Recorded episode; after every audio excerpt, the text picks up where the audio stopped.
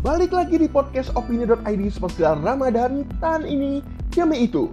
Bareng Ambu Iin, konten kreator Opini, dan Akin Mudor, influencer yang kebetulan jebolan pesantren. Nah, kita bakal ngobrol santai nih seputar Ramadan. Tahan ini demi itu.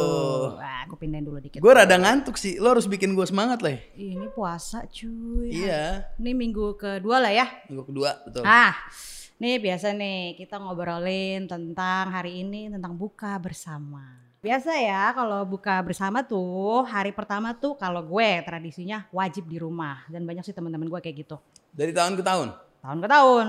Hari pertama tuh wajib di rumah. Emak gue bisa marah-marah ntar. Mama udah masakin, harus dateng loh. Nah, oke. Selanjutnya adalah bareng teman. Teman TK, SD, SMP, SMA, ya di mana? Reuni. Kuliah. Nah, apalagi kalau misalnya pindah-pindah sekolah tuh makin banyak reuni. Makin banyak reuninya. Nah, reuni bareng teman sekolah. Gue seneng. Itu pasti udah masuk list. Udah seneng sih, silaturahmi terjalin ya kan. Nah, kalau tahun ini mungkin akan beda ya suasananya pasti ya. Beda nah, lah. Beda. Cuma satu nih yang gue bingungin nih. Kenapa? Tiap tahun. Padahal gue ngarepin yang lo bingungin gak satu. Oh, banyak sebetulnya. Satu nih yang gue bingung. Setiap acara buka bersama bareng temen seringnya itu di restoran. Di manalah, pokoknya di manalah gitu.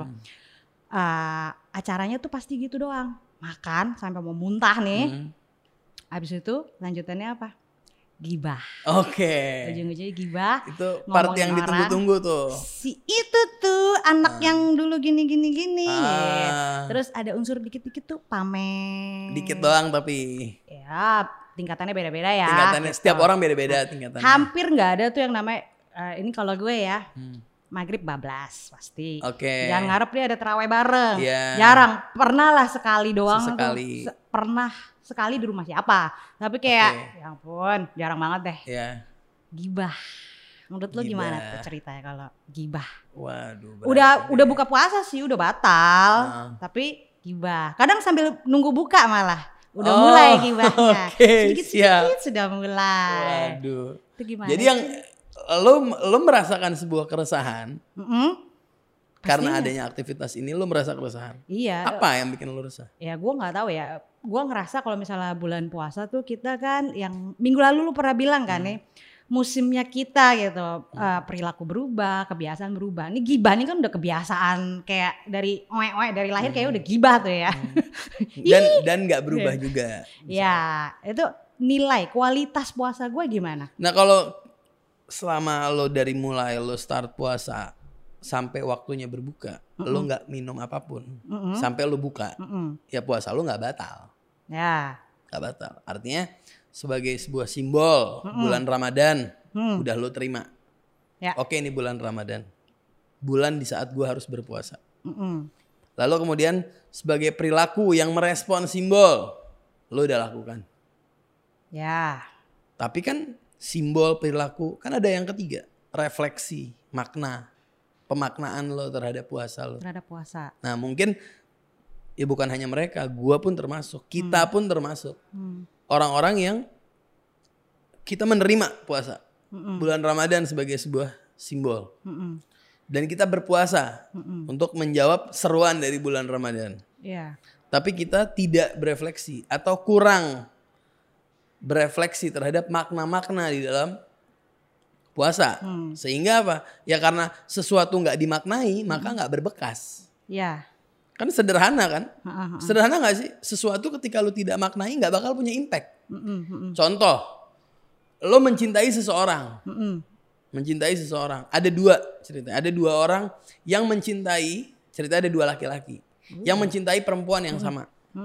Laki-laki pertama mencintai perempuan itu, memaknai cintanya. Sehingga apa? Sehingga dia apapun yang diminta sama perempuan ini dilakuin. Sampai pada level yang dimana perempuan ini minta laki ini membahayakan dirinya. Dilakuin. Terserah ya, kita mau bilang cinta yang salah atau enggak itu terserah. Artinya gini, yang satu merefleksi makna dari cintanya dia. Gua harus membahagiakan ini orang. Yeah. Yang satu lagi bilang cinta tapi kalau malam biasa chatting kayak ngelain hati. Jadi dia tidak memaknai cintanya. gitu loh. Atau bisa juga orang yang sekolah. Orang sekolah dapat pelajaran tentang adab, sopan santun. Ya. Dua orang belajar materi yang sama. Dia pulang ke rumah, yang satu ya udah dia nggak pernah belajar gitu. Yang satu tuh langsung kayak yang salim ke mamahnya, ke ayahnya dia tuh salim. Dia nanya kabar, "Mama gimana mah kabarnya hari ini?" Mm-hmm. Karena yang dipelajarin sama dia tentang gimana cara berbuat baik sama orang tua.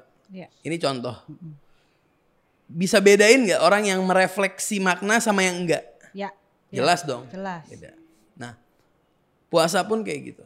Okay. Ramadan pun kayak gitu. Okay. Orang yang merefleksi makna puasa itu jangan pun setelah buka sampai bertahun-tahun kemudian dia nggak bakal lupa.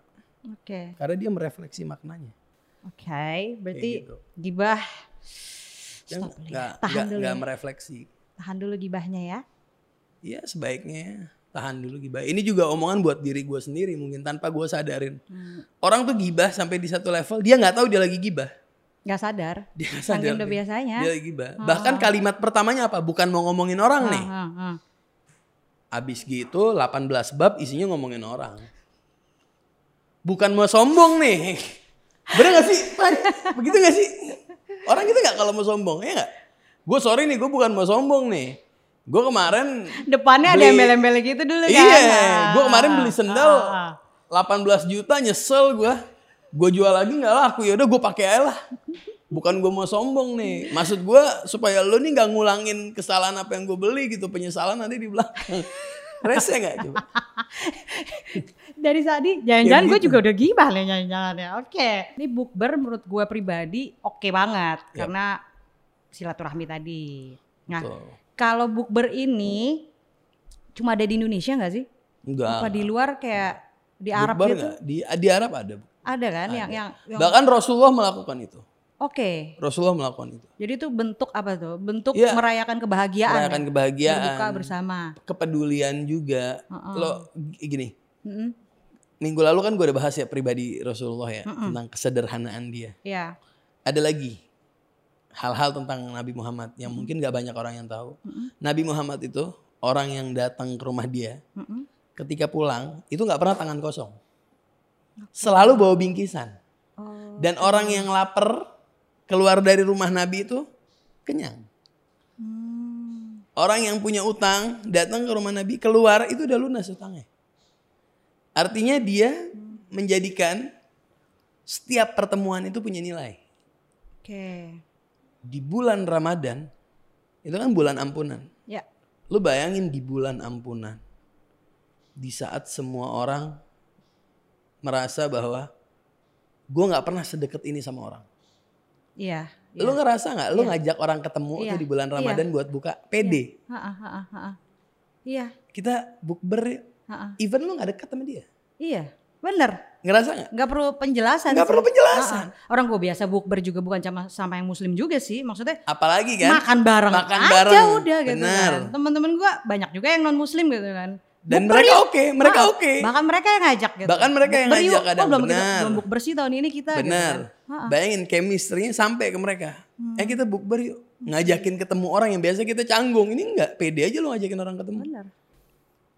Bukber. Tapi yang menjadi perbedaan antara bukber yang diajarkan oleh Nabi Muhammad sama bukber yang terjadi. Jadi ada bukber yang seharusnya, de jure. Ada bukber yang de facto, fakta yang terjadi. Itu ada perbedaan. Perbedaannya di mana? Perbedaannya di pada apa yang dilakukan di saat lu bukber. Iya, itu dia. Bukber itu baik. Oke. Silaturahmi. Terjaga.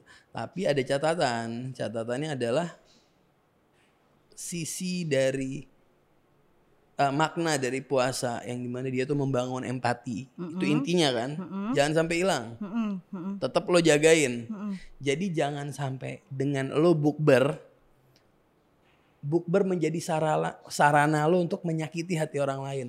Contoh, lo tahu ini orang nggak punya kerjaan, lo punya kerjaan, atau gue deh, gue punya kerjaan, gue punya temen nih, ngumpul pas bukber, gue tahu dia nih nganggur, gue cerita tentang kerjaan gue, itu tanpa disadari orang ini tersakiti lo, paham? Lo punya anak dua ceritanya, lo nggak niat mau ngebanggain anak lo, lo cerita tentang gimana lo dibikin repot sama anak-anak lo, di depan temen lo yang udah nikah lama nggak punya anak. Ya. Kita tanpa sadar kita tuh nyakitin orang. Gak ada empati. Kita gak punya empati. Jadi ada pesan, jangan ngomongin kerjaan di depan orang yang gak punya kerjaan. Jangan ngomongin tentang anak di depan orang yang gak punya anak. Jangan ngomongin tentang uang, kekenyangan lo, lo nikmatin makanan di depan orang-orang yang gak bisa buat beli itu makanan. Itu lo udah nyakitin tanpa lo sadarin. Oke. Deep gak? Dan kita nggak nyangka, kita nggak menyadari bahwa kita udah nyakitin orang. Nah, jangan sampai buka puasa bersama ini menjadi sarana lo untuk nyakitin orang. Yeah. Balik kondisinya. Okay. Lo ngerasa lo mampu, lo tanya sama temen lo. Lo kira-kira sekarang lagi ngapain? Lo ada kerjaan nggak? Kalau lo bisa bantu, lo bantu. Gitu. Lo kan bisa ngelihat orang. Lo pesen gue yang bayar. Ya elah paling 100.000 men. Bayar keluarin 200.000 lu nyenengin orang, itu lu merefleksi makna puasa. Iya. Gitu loh. Jadi lu balik kondisinya. Oke. Kemungkinan tadi lu bakal nyakitin orang, bukan hanya gua tidak akan menyakiti orang, tapi gua mau bantu. Puasa jaminan gua, bulan Ramadan jaminan gua kok. Oke. Gak mungkin gua miskin gara-gara bantuin orang. Apalagi di bulan Ramadan. Empati. Lagi-lagi bukber. Hari pertama di rumah. 29 hari berikutnya kagak pernah ada di rumah. Masih banyak nih gue sendiri mungkin. Tahun kemarin. Iya. Yeah. Tahun ini beda. Gue jujur masih kayak bareng temen lah. Temen gue banyak gitu kan ya. Mungkin teman-teman yang lain juga yang dengerin ini nih lebih sering sama teman-temannya daripada keluarganya. Nah, itu gimana nih? Berhubungan yang sama corona nih sekarang. Gue kalau soal orang ya, gue lebih milih sama teman daripada sama keluarga misalkan. Atau ada orang lebih milih sama teman daripada sama keluarga. Temen, keluarga. Menurut gue pribadi ya, gak masalah. Yang jadi persoalan adalah apa yang dia lakuin ketika dia sama temen. Okay. Dan apa yang dia lakuin ketika dia sama keluarga. Okay. Kalau dia menghindari keluarganya, hanya karena di keluarga terlalu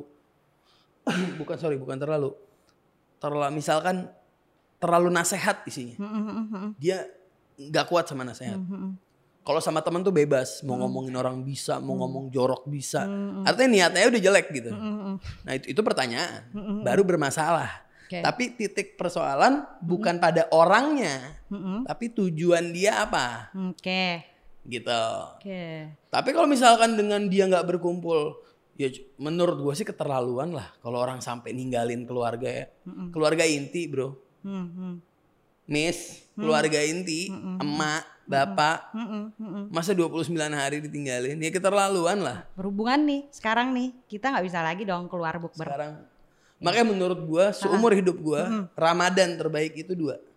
Yang pertama adalah ketika gue masih kecil. Saat gue dari sebelum Ramadan masuk ke Ramadan tuh gue ngeliat tuh langit kayak berubah. Di bayangan gue gitu kayak pintu Ramadan tuh turun dari langit dibuka terus gue masuk. Di masa kecil lo nih ya? Di masa kecil gue. Kayak alam lain Ramadan buat gue. Tiba-tiba hilang.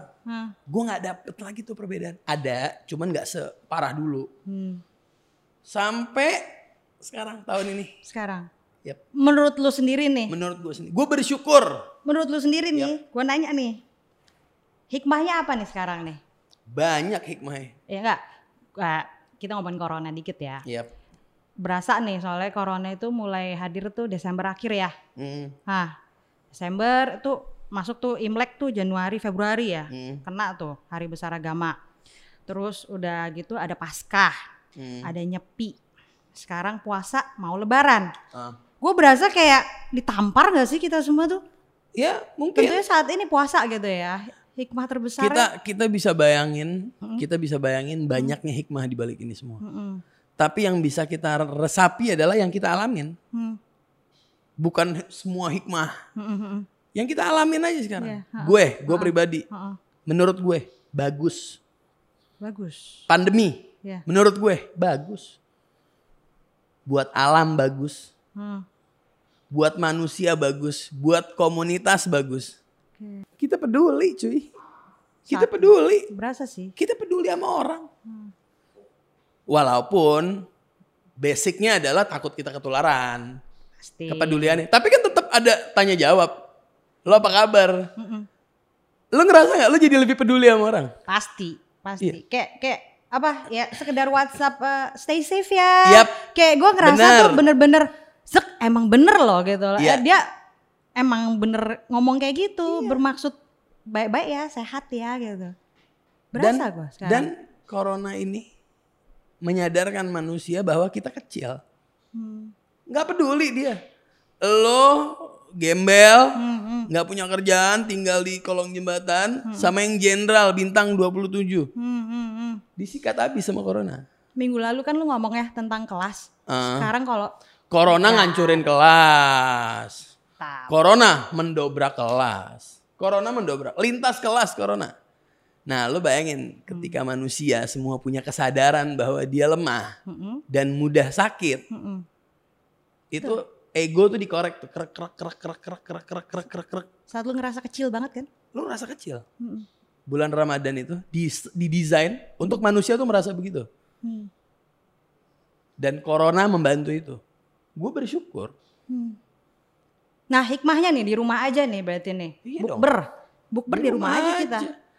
Di rumah aja. Maknanya bisa lebih malah jauh kalau orang yang ingin memaknai, malah jauh bisa lebih berpartisipasi di bulan Ramadan. Lo telepon teman-teman lo yang lo tahu kalau dia nggak mampu, lo cari informasi tentang dia dengan cara di rumah aja. Kan lo nggak punya kesempatan banyak buat belanja kan? Ya. Iya dong. Otomatis lo lebih irit dong. Yes. Iya kan?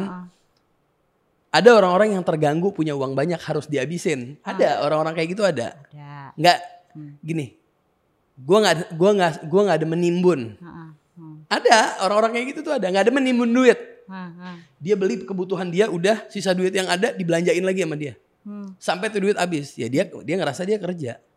Nah, karena sekarang nggak bisa, apa salahnya lo telepon teman lo yang lo tahu bahwa dia susah. Lo tanya, lo butuh apa sekarang?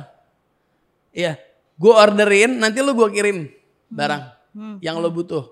Ya itu kan nggak harus berjuta-juta kan. Gak harus dinilai dari harga sesuatu itu. Bagi lu gak berarti, bagi dia berarti. Perhatiannya lah. Perhatian. Dan lu bisa dekat sama keluarga. Gue berasa banget. Iyalah. Gue berasa banget. Kayak gue sekarang udah hafal tuh obat-obat jantungnya bapak gue apa aja. Nah, gue kayak tahu segala macam. Ternyata emak gue di rumah cerewet banget gitu.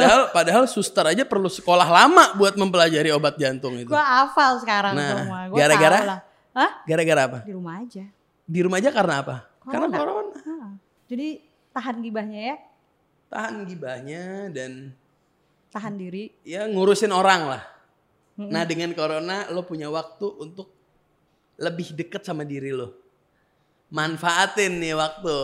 Jangan sibuk ngurusin orang lain. Iya. Tahan ngomongin orang demi introspeksi diri.